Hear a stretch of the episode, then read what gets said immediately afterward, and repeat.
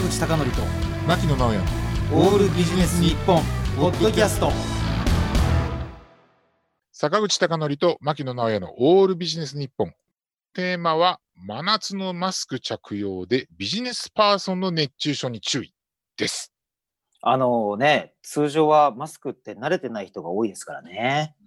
でこの、まあ、新型コロナウイルスの流行で私もかなりもう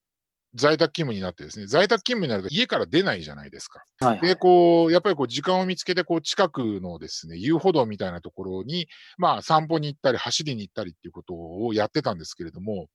あの、ある時期からね、歩くときもマスクをしろっていう張り紙がされるようになったんですよ。ほうほうほうほで、あのまあ、そういうふうに書いてあったら、やっぱりまあ、守らなきゃいけないかなと思ってですね、私、マスクをして走ったんですけど、さすがにね、その、いわゆるその不織布のマスクをして、走れないんですよね。苦しくなっちゃって。う。呼吸がですか？そうそうそうそうそうそう。で、それはその、あの、いろんな理由があると思うんですね。その、まあ、汗によって不織布っていうのがこう濡れて通気性が悪くなったりとかってこういろいろあると思うんですけれども、苦しくなってですね、あ、もうそんなに俺体力が落ちたのかなというふうに思ったんですけれども、やっぱり、あの、で、いろいろ調べてみたんですね。そしたらですね、あの、マスクを着用することで、口元のそもそも温度っていうのが3度ぐらい上がるんですね。まあ、それはそうですよね。暖かくなるっていう。で、あとマスクをすることによって、マスクをするだけで、その呼吸数とか心拍数っていうのが10%増えるっていうデータもあったりするんですよ、ね。それはあの呼吸する空気が減ってしまうから。そうそうそうそう。だからね、あのーもともとやっぱりその、なんていうのかな、いわば夏の熱中症っていうと、どちらかというと、お年を召した方のリスクっていうのが高いっていうふうに言われてましたけれども、やっぱ今年の夏は、普段その街を歩いているね、ビジネスパーソンとかそういった人たちもですね、やっぱり、あの、ちょっとやっぱこう長い距離歩いていると、やっぱその熱中症っていうリスクっていうのが高まるんじゃないかなと思ってましてね。あの、3密を避けるためにんタクシーにも乗りたくないっていう人も最近いるらしいですからね。あ、そうですか。でね、例えば一駅ぐらい歩いてしまうと、うん。そこでもっと汗をかいちゃったりだとそうか、そうそうそう。体温を上げてしまったりする可能性ありますもんね。そうなんですよね。今年のね、最新のあの気象庁の3ヶ月予報でも、気温が平年よりも高い可能性というのが示唆されてますので、そして多分今年って、あのね、コロナウイルスの流行っていうのは収束しないでしょうから、夏もマスクしないとダメですよね。だからそんな中でね、やっぱどういうふうに我々行動したらいいのかなっていうのをいろいろ考えたんですけど、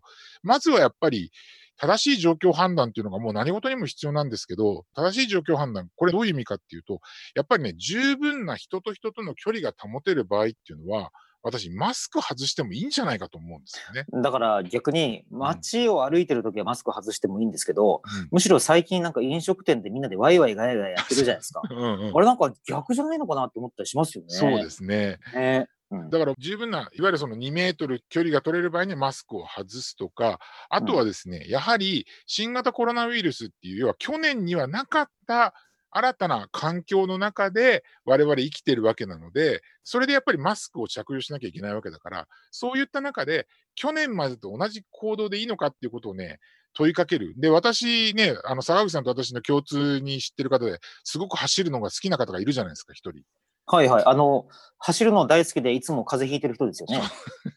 うんうんであの方にね、聞いたら、やっぱりね、マスクしたら走れないっていうふうに、要は走るとの得意な人でもそういうふうに言うわけなので、やっぱりマスクしながら強い負荷の運動は避けるっていうことが必要じゃないかなっていうのと、あとね、やっぱりいろいろ調べてって面白い、まあ面白かったというか、なるほどなと思ったのは、あの、夏になるとこう冷房ってしますよね。はいはい。要はその推奨される換気方法ってあるの、沢口さん知ってます？